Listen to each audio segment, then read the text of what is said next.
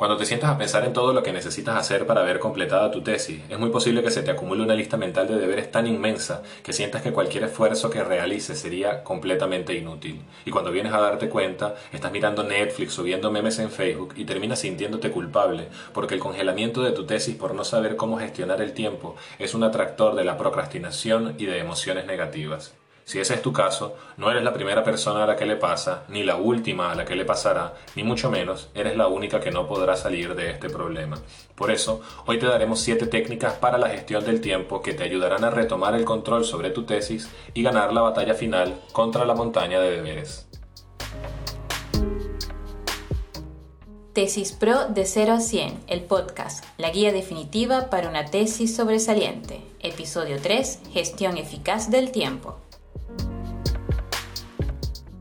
Saludos a todos y bienvenidos al tercer episodio de Tesis Pro de 0 a 100, el podcast, una guía clara y directa para que puedas construir una tesis pro. Mi nombre es Víctor Mosqueda y soy psicólogo, metodólogo y coordinador de investigación de Tesis Pro.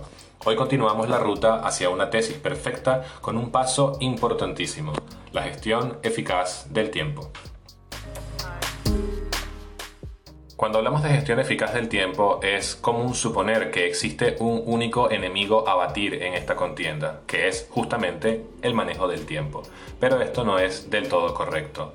La gestión del tiempo está altamente relacionada al manejo de las emociones, otro de los grandes enemigos de un tesista al momento de tener que gestionar el tiempo, porque las emociones son las que nos permiten mantenernos en tono con la actividad que estamos realizando y por ende nos permiten mantener el foco que necesitamos. Hay tres aspectos fundamentales referidos al manejo del tiempo cuando lo analizamos por separado. La acumulación del tengo que hacer, esa tortura que tiene, eh, que siente en todo momento el tesista cuando ve la lista de deberes que debe realizar y no sabe siquiera por dónde empezar. Segundo, nos encontramos con la dificultad para conseguir y sostener el foco.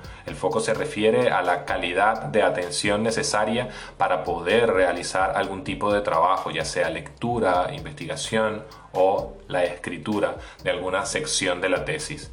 Entonces nos podemos encontrar con personas que solo tienen una hora disponible para trabajar en la tesis, pero 30 minutos se les consumen intentando conseguir el foco y el mismo se mantiene apenas por 5 minutos para luego decaer en un declive inmediato.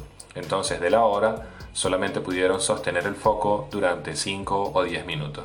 Y por último, el gran enemigo no solo de los tesistas, sino de la sociedad moderna, la procrastinación. Esa tendencia a dejar para más tarde lo que necesitamos hacer hoy precisamente por la urgencia con la que nos necesitamos y llenarnos de actividades frívolas que nos terminan dejando con una sensación de vacío y de culpabilidad. Estas tres cosas eh, podrían ya dar una buena pista de cómo tenemos que hacer para combatir el problema de la gestión del tiempo. Pero como les decía, también el manejo de las emociones es fundamental, porque una tesis es una tarea titánica comparada con otros tipos de tareas académicas que realizamos a lo largo de nuestra carrera y por ello es común que cometamos errores y vamos a tener que poner a prueba nuestra frustración.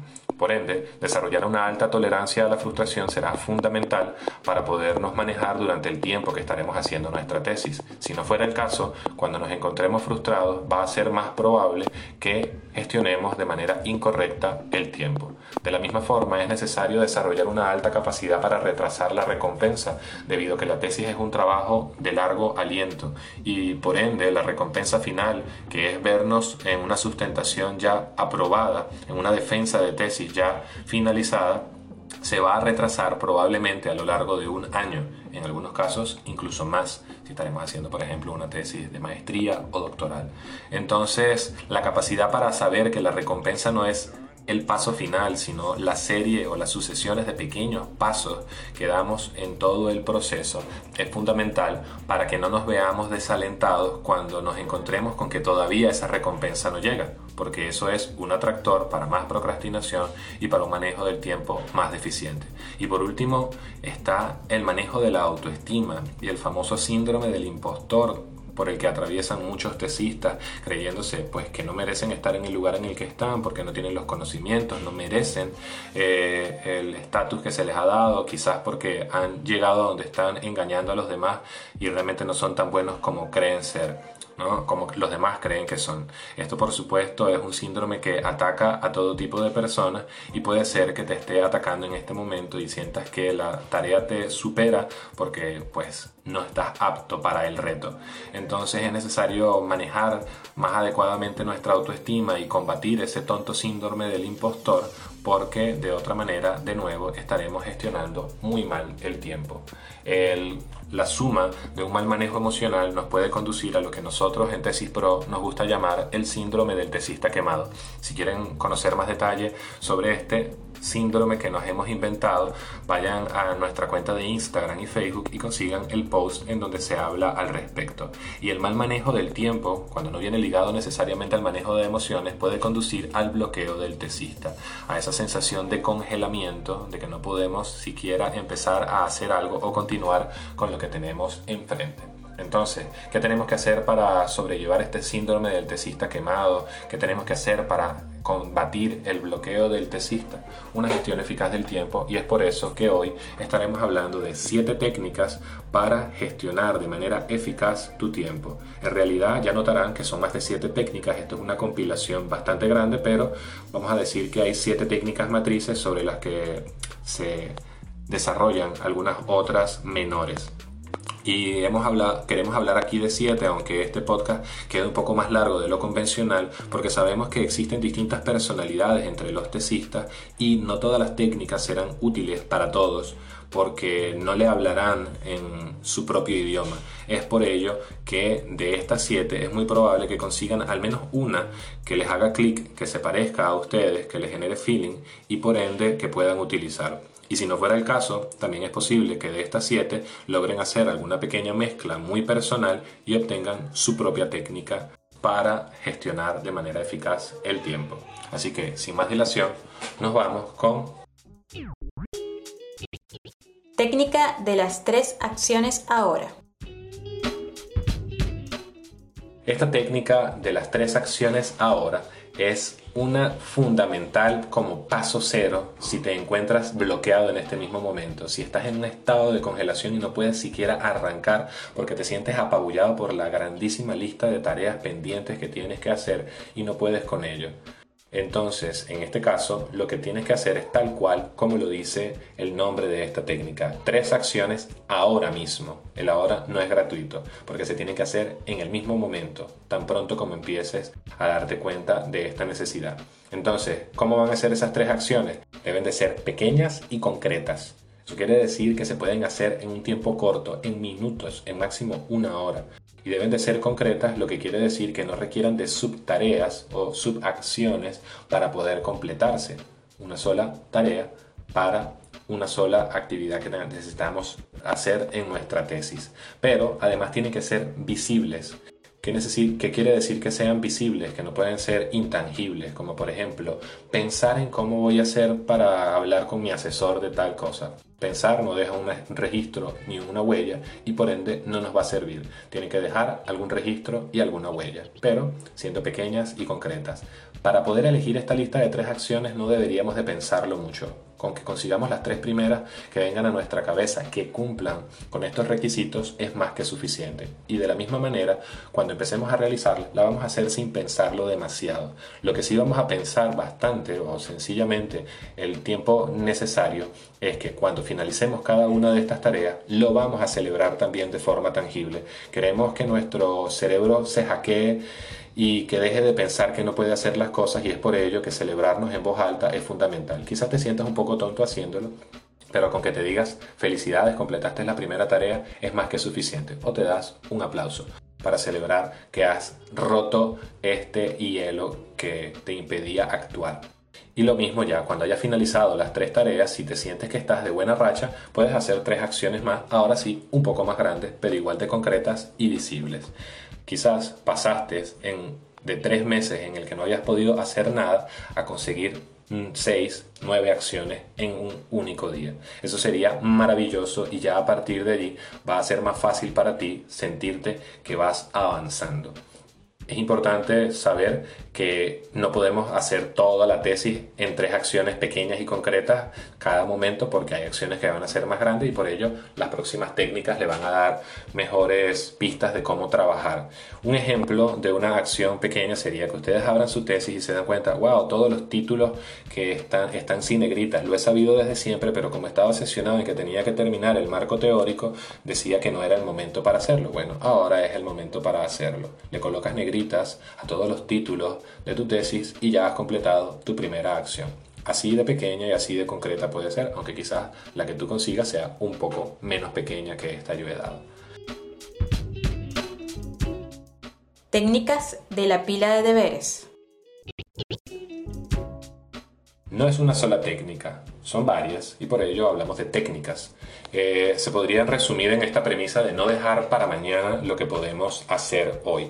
Las técnicas para, de la pila de deberes se fundamentan en la premisa de que la lista de deberes, cuando la hacemos de forma mental o física, nos apagulla de tal manera que nos sentimos bloqueados y no podemos avanzar. Lo que nosotros queremos hacer es empezar a quitar cosas de esta lista de deberes tan pronto como podamos. Por ende, esta es una de las técnicas que requiere de más autocontrol. Si no eres una persona con autocontrol, quizás no sea la mejor técnica para ti y puedas utilizar alguna otra. Porque la mejor forma de trabajar con esta técnica es tomar la primera actividad que encuentres, no importa la extensión de la misma o la complejidad, y empezar a trabajar en ella. Ninguna actividad se devuelve a la pila de deberes incompleta, se devuelve solo después de haber sido completada.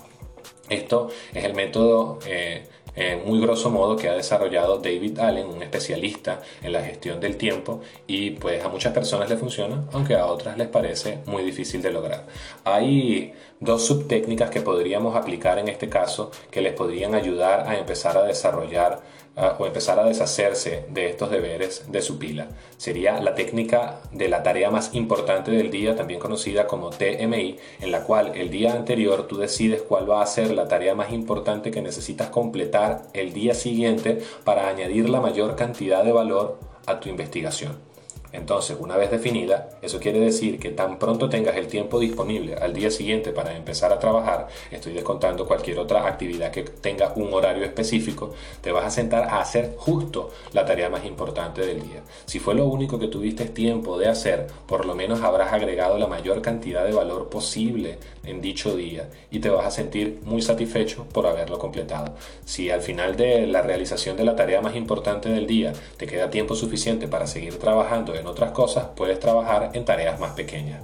Una segunda técnica que se deriva de esta es la llamada técnica de las cinco rocas, en donde en vez de hacerlo el día anterior, es el domingo en el cual elegimos las cinco tareas o cinco rocas más grandes de nuestra lista de deberes, que son las que vamos a atender una al día en los cinco días hábiles de la semana. Si estás dispuesto a trabajar seis días en la semana, entonces serían seis rocas en vez de cinco. Y si pretendes trabajar incluso los domingos, serían siete rocas. Pero con que trabajemos cinco semanales, estamos avanzando muchísimo.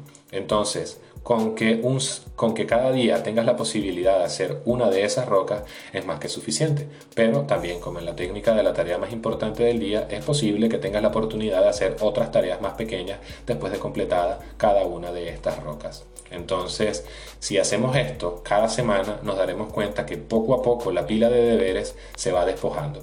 Pero ¿qué sucede si cuando yo estoy atendiendo cualquiera de las tareas, sea la tarea más importante del día o sea una intermedia, viene a mi mente una tarea que no recordaba que tenía que hacer, pero que es necesaria de hacer, o que incluso no es que no recordaba, sino que ahora es que noto que va a ser necesaria de realizar.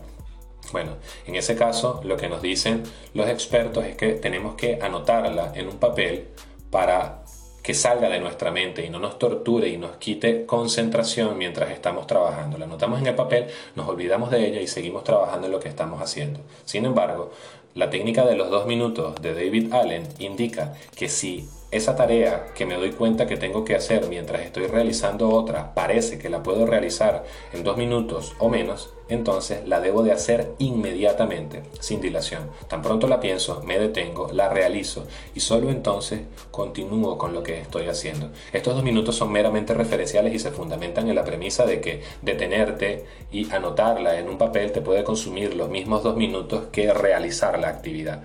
Y por ende, como son referenciales, es posible que tú tomes la determinación de hacer una tarea incluso si notas que te tomaría 3, 4 o 5 minutos. Eso va a depender enteramente de tu decisión. Lo que no deberías de hacer es hacer esta, este detenimiento en más de tres ocasiones por cada tarea importante a la que te estés dedicando, porque entonces ya tendrías demasiadas interrupciones y el trabajo perdería su foco y efectividad. Pero, en principio, con estas técnicas de la pila de deberes, te vas a dar cuenta que al cabo de una o dos semanas te habrás despojado de una cantidad inmensa de deberes y tu pila va a empezar a verse mucho más manejable y por ende tú te vas a empezar a sentir mucho más cómodo con lo que te falta por hacer de tu tesis. Técnica de la pistola de Chekhov. La técnica de la pistola de Chekhov o, la, o el arma de Chekhov es una técnica que es muy conocida en el entorno de la literatura, del cine, de la narración en general, incluso del teatro, porque plantea el cómo cada uno de los elementos que yo dispongo en una obra de ficción por ejemplo, en un cuento, en una novela, en una obra de teatro, en una película, etc., debe de estar allí por una razón fundamentada. el corolario con el cual se presenta esta técnica es si en el primer acto de una obra aparece una pistola, antes del final de la misma debe haber sido disparada. Porque si esa pistola está allí y no es disparada en ningún momento de la historia, solamente va a generar expectativas falsas en los espectadores y confusión, porque él se va a preparar para suponer que va a pasar algo con ella. Esto nos habla de un minimalismo en la construcción de la historia. Mientras menos elementos tenga, mejor, porque cada uno de ellos va a tener mayor peso. Si esto lo trasladamos a la vida cotidiana, eh, nosotros estamos, tenemos nuestra vida llena de muchas pistolas no disparables, de armas no disparables, y se refiere a objetos mentales o no mentales que tenemos en nuestra vida que sabemos que nunca vamos a disparar, pero no nos deshacemos de ello. Si lo trasladamos a una tesis, nos vamos a dar cuenta que es posible que en su caso tengan una carpeta, eh, su carpeta de tesis llenas de, de archivos, de PDFs, de papers, de tesis, de libros, que saben que no van a poder leer antes del término de la misma, pero que creen que teniéndolos allí están asegurándose de algo. Y lo que sucede es que cada vez que abren su carpeta de tesis, al ver esos 80, 200 artículos allí, pues se sienten que es una montaña inmensa y que no pueden ni arrancar. Mientras que si ahí solamente hubiesen armas disparables, la sensación que tendríamos es de que es un trabajo mucho más manejable. Entonces la técnica de la pistola de Chekhov es que todo objeto no disparable dentro de mi tesis yo debo de botarlo, sacarlo de allí. Si yo tengo 80 documentos, yo puedo dedicarle una primera tarea, esa podría ser una TMI, una tarea importante del día, que sería dedicarme a leer un minuto un minuto y medio cada uno de estos papers o cada uno de estos documentos, hacer un repaso muy breve por el mismo para determinar si definitivamente será un arma disparable o no. Si determino que no va a serlo, la voto. Bueno, si no tengo la, capacidad de votarlo, lo guardo en otra carpeta, pero que no quede en mi vista al momento de abrir mi carpeta de tesis. Es la mejor manera de yo sentirme cómodo con el material que tengo. Lo mismo pasaría, por ejemplo, con las ventanas del navegador, perdón, con las pestañas del navegador. A veces tenemos 20, 25 pestañas abiertas al mismo tiempo porque creemos que las vamos a poder leer todas en algún momento antes del final del día y esa cantidad de pestañas precisamente nos impide concentrarnos siquiera en las actividades más importantes. Si nos deshacemos de las pestañas que no serán disparadas, estaremos haciéndonos un gran trabajo mental. Entonces, lo mismo aplica para cualquier otro elemento de nuestra tesis e incluso para la pila de deberes. Si ustedes quisieran aplicar cualquiera de las técnicas de las pilas de deberes, como la técnica más importante, la tarea más importante del día o la de las cinco rocas, antes de siquiera empezar a hacer ello, lo, lo más interesante sería que de esa pila de deberes saquen de allí los deberes que no serán disparables. Lo que pasa es que yo quiero conversar con un traductor por si eventualmente voy a traducir mi tesis al inglés. Bueno, eso probablemente no será disparado en tu tesis o si lo va a hacer, lo va a hacer después de que la completes, así que por ahora no es una tarea que debería de estar en tu lista. Deshazte de ella y tu lista se va a empezar a ver mucho más manejable. Técnica Pomodoro. Esta es la técnica más conocida de las que voy a mencionar el día de hoy. Pomodoro significa tomate en italiano y el nombre se refiere a estos tomatitos que existían en las cocinas de antes con los que se cronometraba el tiempo de cocción de las comidas, ¿no? Entonces a veces venían en forma de tomate, otras en forma de huevo, otras en sombrerito de chef, etc. Pero por lo común que se volvieron los cronómetros de cocina en forma de tomate, pues se le dio el nombre a la técnica como técnica Pomodoro. La técnica Pomodoro consiste en cronometrarte ciclos mm, sucesivos de 25 minutos de trabajo y 5 minutos de descanso. Eh, lo puedes hacer con un cronómetro físico, que es lo que recomienda el creador de la técnica, pero también lo puedes hacer con cronómetros digitales. Sencillamente escriben Pomodoro, técnica Pomodoro, en cualquiera de los gestores de app y encontrarán una lista inmensa. Entonces, cronometran 25 minutos para trabajar intensamente en su tesis, tan, tan, intensamente como puedan, y al finalizar los 25 minutos, sí o sí, descansan 5 minutos. En esos 5 minutos no deberían sentarse a ver un video de YouTube o a revisar el Facebook o a hacer cualquier otra cosa que los distraiga. Sería simplemente descansar, mirar una ventana, pensar, pero no hacer nada concreto. A menos que ustedes tengan muy buena capacidad de autocontrol. Yo, por ejemplo, he llegado a aplicar la técnica del pomodoro viendo películas. Entonces abro una película, veo 5 minutos de ella, trabajo otros 25, luego veo otros 5 minutos de película y así sucesivamente. Al final del día, si acaso habré visto 40, 50, 60 minutos de la película, pero la completo al día siguiente. No pasa absolutamente nada. Entonces, tras cuatro pomodoros, se le llama un, se llama un pomodoro a una combinación de 25 más 5 minutos. Tras cuatro pomodoros nos tomaríamos un descanso más extenso de 20 minutos en total. Lo mismo ocurre si aplicamos la técnica del pomodoro, pero con un pomodoro más grande. La opción que se ofrece es de 50 minutos de trabajo, 10 minutos de descanso y tras 4 pomodoros acumulados, 40 minutos de descanso, con la que ustedes se sientan más cómodos. Aquí, en cualquiera de los dos casos, ya sea que estén trabajando con el de 25 o el de 50, pueden aplicar la técnica de los 2 minutos de David Allen.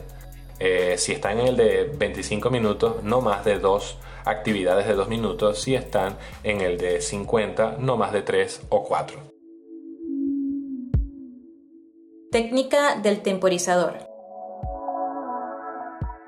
Esta es una técnica muy similar a la técnica del pomodoro. Esta es la técnica que aplica Chuck Palahniuk o Chuck Palahniuk, que es el escritor del Club de la Pelea, y es una versión un poco más estricta de la técnica del pomodoro, digamos que más radical en vez de estricta. Se trata de trabajar forzadamente una hora, obligándote, así te sientas muy mal, no sepas qué hacer. Bueno, ahí te sientas en tu computadora tratando de hacer lo que puedas por tu tesis. Si al finalizar esa hora sientes que no tienes motivación para seguir, que sigues estando tan forzado como al inicio, tienes derecho de abandonar por completo el resto del día. No necesitas hacer más nada, de hecho no sería conveniente que lo hagas. Entonces, de esta manera, abandonar no nos va a generar una sensación de frustración, de vergüenza, porque estaba estipulado y formaba parte de las reglas del juego. Lo único que nosotros necesitamos hacer es forzarnos esa hora. Se habla de una hora porque precisamente es el tiempo que le puede tomar incluso a las personas que les cuesta más con concentrarse y conseguir el foco de atención para lograrlo. Si al final de la hora te encuentras que estás conectado con tu actividad y quieres continuar, entonces puedes seguir el tiempo que te plazca, no importa el tiempo que sea. No hay descanso, como en el pomodoro, hasta que definitivamente se haya completado el tiempo de concentración y de capacidad de trabajo eh, óptimo. Cuando llegues a ese punto en el que sientes que estás agotado, no importa cuánto tiempo haya pasado, ya definitivamente te detienes y no trabajas más en el resto del día. Chuck Palahniuk recomienda que te puedes cronometrar, por ejemplo, con la lavadora, porque entonces además te genera una doble sensación de, productividad, ¿no? Estás lavando la ropa al mismo tiempo que estás haciendo la tesis y cuando te suene la alarma de finalización del ciclo de lavado, que por lo general suele durar una hora, entonces vas a colgar tu ropa o a colocarla en la secadora y mientras lo haces piensas si vas a querer continuar o no. Si decides no continuar, puedes pasar a cualquier otra cosa que desees hacer en tu vida. Técnica Flow Time. Esta técnica viene a tratar de reparar los problemas que se presentan en otras técnicas más estrictas como la técnica Pomodoro y la técnica del temporizador. Se le conoce como flow time que podría traducirse como algo como tiempo de flujo, es decir, tiempo en el que estamos completamente enfocados, en el que fluimos con suavidad en el desarrollo de nuestra tesis o en la actividad que sea que estemos haciendo. Entonces, eh, es importante el entender cómo funcionan nuestros flow time o nuestros tiempos de flujo. Por esto esta técnica no se trata solamente de seguir a un cronómetro y ya de forma ciega, sino también de aprender acerca de nuestros tiempos de flujo para poder controlarlos mejor. Así que además de una técnica en donde hay una suerte de regulación, es una técnica que alienta el autoconocimiento, fundamental para gestionar el tiempo. Entonces, acá lo que vamos a hacer es que vamos a decidir trabajar un tiempo que debe de ser no menos de 10 minutos, no más de 90, en el cual nosotros nos vamos a cronometrar. Idealmente deberías de iniciar con un punto intermedio.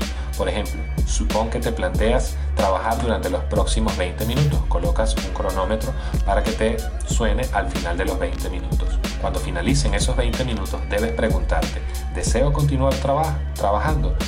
Si deseas continuar trabajando, la siguiente pregunta es ¿por cuánto tiempo? Vamos a suponer que tu mente dice, creo que puedo concentrarme por otros 15 minutos más. Colocas el cronómetro a 15 minutos y sigues trabajando. Al final de los 15 minutos te vuelves a hacer las dos preguntas y así lo seguirás haciendo hasta que decidas que ya no puedes seguir trabajando o hasta que se hayan cumplido 90 minutos. Si se han cumplido 90 minutos, puedes hacer una de las siguientes dos cosas. Opción 1, parar para el descanso. Opción 2. Continuar trabajando, pero ahora sí, sin cronómetro. No vas a, te detendrás solamente cuando ya sientas que es el momento en el que no puedes continuar avanzando. Entonces, con respecto al descanso, ¿cómo va a funcionar? Exactamente de la misma manera. Te planteas 5 minutos de descanso y si al final de los 5 consideras que necesitas más tiempo, tú decides cuánto tiempo más necesitas hasta que hayas llegado a un punto en el que digas ya descansé lo suficiente y puedo continuar.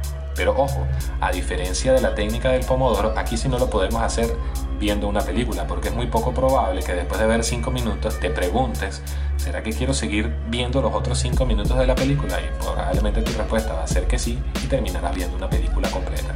Entonces es preferible hacerlo exclusivamente sin hacer nada, mirando una ventana a lo mucho, pero preferiblemente sin hacer absolutamente nada, solamente para descansar la mente y que en el momento en el que realmente ya estemos descansados podamos continuar trabajando es importante, y por eso le digo que esto es una técnica que se basa en el desarrollo de la conciencia sobre nuestro flow time, que nosotros llevemos un registro detallado acerca de nuestras, nuestros tiempos de actividades.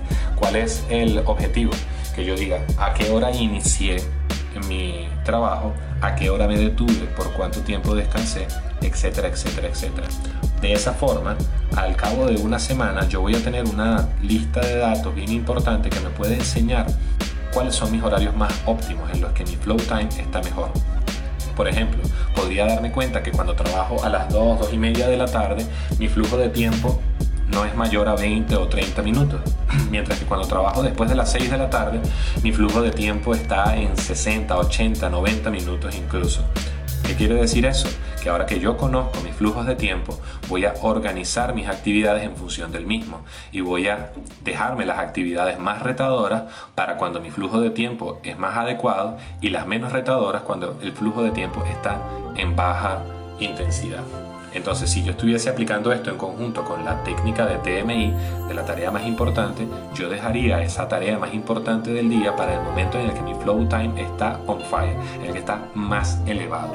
Y por ende, no lo estaría haciendo como primera actividad del día, sino en el momento en el que sea más oportuno hacerlo. Fíjense entonces cómo de alguna manera esta técnica me ayuda a compensar algunas de las fallas que podrían tener algunas de las técnicas que les he presentado anteriormente. Cabe acotar que en la técnica del pomodoro también deberíamos de llevar un registro, pero solamente de la cantidad de pomodoro que hemos hecho en el día y con el único objetivo de que nos sintamos motivados, porque si al final del día vemos que completamos 4, 6, 7 pomodoros, nos va a dar una sensación de que vamos avanzando. Acá no se trata solamente de sentir que vamos avanzando, se trata de determinar cómo funcionamos mejor a lo largo de las horas del día. Técnica del cliffhanger.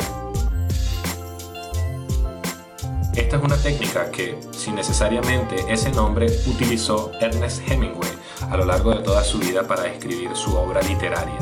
Eh, la técnica del cliffhanger es contraria a prácticamente todas las que hemos comentado, que se fundamentan en el principio de obligarte a trabajar hasta que ya estés en el punto en el que se ha agotado toda tu capacidad y calidad de atención. Por el contrario, la técnica cliffhanger nos pide que abandonemos la actividad en el pico de foco y productividad, cuando estamos más emocionados por, por seguir trabajando, cuando estamos en una racha de, de buenas ideas y queremos continuar. En principio parecería una locura, pero ustedes deben de entender que una tesis es un trabajo que se hace con automotivación. No es lo mismo cuando trabajamos en una empresa y tenemos que trabajar en ese horario porque sí, porque si están nuestros jefes viéndonos no podemos estar sin hacer nada y ello nos regula de una manera externa. Mientras que en una tesis lo que existe es la autorregulación y nosotros tenemos que garantizar no solo que voy a poder trabajar el día de hoy, sino que voy a poder continuar trabajando mañana y cada uno de los siguientes días si yo sistemáticamente finalizo mi trabajo cuando ya no tengo más nada que agregar, cuando ya estoy bloqueado porque no me sale ni una nueva letra, mañana voy a retomar el trabajo justamente desde ese punto de bloqueo y es muy probable que todavía me encuentre bloqueado. Mientras que si yo abandono el trabajo en un punto de máxima productividad, de máximo foco, lo más probable es que al día siguiente me encuentre todavía con la capacidad de continuar trabajando. Y ojo, esto no es nada más de un día al otro. Es posible que me detenga porque tengo que hacer alguna otra actividad o porque quiero descansar. Unos 10, 20 minutos, 30 minutos. La técnica del cliffhanger sencillamente no nos indica cuánto tiempo tenemos que descansar. Pero lo cierto es que continuaré trabajando en el mismo día, pero voy a avanzar desde un punto en el que terminé emocionado por continuar trabajando. Y para que esta técnica funcione más, tiene que funcionar exactamente como lo hacen los cliffhangers de las series de televisión. Una serie de televisión por lo general finaliza cada capítulo con una un pedazo de trama que te obliga a querer ver el siguiente. Y de hecho, si estás viéndolo con una semana de separación cada capítulo, vas a pasar toda la semana pensando en este capítulo diciendo necesito ver el siguiente capítulo, necesito verlo, necesito verlo y constantemente te viene la cabeza y cada vez que te viene la cabeza en dónde quedó la trama, te vuelves a sentir emocionado. Para que funcione mejor la técnica del cliffhanger, debemos de mantenernos pensando en lo que deseamos continuar de nuestra investigación. Para ello pueden ser útiles algunas apps que se encuentran en cualquier eh, este, gestor de aplicaciones de celular eh, como por ejemplo Interval Timer, en donde nosotros vamos a decidir un rango entre 20 y 60 minutos para que nuestro, eh, nuestra aplicación nos mande un zumbido, una alerta aleatoria, que puede ser 20, 25, 30, 35 minutos, la aplicación es la que lo decide, para que nosotros nos recordemos de algo que tenemos que hacer. En este caso, lo de lo que nos vamos a recordar es de pensar en dónde abandonamos nuestra tesis y vamos a dedicarle 10, 15, 20 segundos a pensar en qué es lo que voy a hacer para escribir lo que me falta o qué voy a hacer continuando con la lectura que voy a continuar, etc. Volvernos a conectar emocionalmente con eso que dejamos a media para que cuando lo retomemos no nos sintamos ajenos o como extranjeros allí, como que de verdad yo me había sentido emocionado por esto, pero ya no me recuerdo de nada de lo que quería seguir escribiendo acá. Entonces, de esta manera va a ser más sencillo que nos mantengamos conectados. Por supuesto, ustedes eh, organizarán esta app para que esté operativa en las horas en las que ustedes están despiertos y en las que no tienen otras actividades que, que les permitan distracción. Entonces, de esta manera, la técnica del cliffhanger se hace mucho más útil. Estas son las siete técnicas y es muy posible que ustedes mismos encuentren alguna forma eh, variada de hacer una mezcla de ellas para construir su propia técnica. Pero antes de finalizar, hay que hablar de un último elemento que debe de funcionar como principio unificador de todas estas técnicas que les he mencionado, y es el famoso principio de Pareto. El principio de Pareto no es más que el principio o la ley de los pocos esenciales y los muchos triviales, que nos dice que para cualquier trabajo, actividad, meta que nos propongamos, son pocas cosas las que son esenciales y muchas las que son triviales, pero las que son triviales ocupan mucho del tiempo y por ende nos distraen de lo que tenemos que hacer. El principio de Pareto funciona bajo una premisa bastante sencilla, y es que el 20% del esfuerzo genera el 80% del resultado. Puede ser el 20% del esfuerzo, del tiempo, de la energía, de lo que ustedes quieran, y el 80% del resultado o de la calidad del mismo. De modo que para obtener el 20% restante, la parte más pequeña del resultado que nosotros esperamos, que por lo general alude a la, pulitura de los detalles, al refinamiento del producto que ya hemos generado, se necesita el 80% del esfuerzo restante. Entonces ello nos impide, nos impide concentrarnos en las cosas que pueden ser más triviales porque consumen la mayor cantidad de tiempo. En la mayoría de los casos, ese 80% del resultado es más que suficiente para que el producto sea óptimo para su entrega y ese 20% restante es más que todo un capricho de personas perfeccionistas y no necesitamos dedicarle el tiempo a ello. Si trasladamos esto a cualquier otra área de la investigación nos daremos cuenta que funciona. Yo tengo un 100% de citas textuales o de documentos que he leído para citar en mi tesis, pues les garantizo que solo el 20% de ellos generarán el 80% de las citas importantes de su tesis. Es decir, no todos se citan con la misma intensidad o con la misma importancia, y el 20% de ellos son los que sostendrán la tesis en cuanto a citas. ¿Eso qué quiere decir? ¿Que le voy a dedicar la misma atención de lectura a el 100% de los documentos que voy a leer? No, se lo voy a dedicar al 20% que me va a generar el mayor valor. O también que a el 80% restante de los que no generan tanto valor, con que yo lea el 20% de ellos, voy a obtener el 80% del contenido o de la comprensión del mismo. De modo que no necesito leerlos por entero. Y de esa manera voy a gestionar mucho mejor mi tiempo. Si seguimos todos estos pasos, es muy probable que logremos una gestión del tiempo mucho más eficaz. Y ya con esto podemos dar por finalizado nuestro tercer episodio de Tesis Pro de 0 a 100 el podcast. Ha sido un gusto que se unan a mí en esta transmisión y espero encontrarlos en el cuarto episodio. No olviden suscribirse a nuestro canal de Spotify para que les lleguen las notificaciones de los nuevos episodios y seguirnos también en Instagram y Facebook arroba tesis-pro en Instagram y tesis espacio pro en Facebook. Será hasta un próximo capítulo.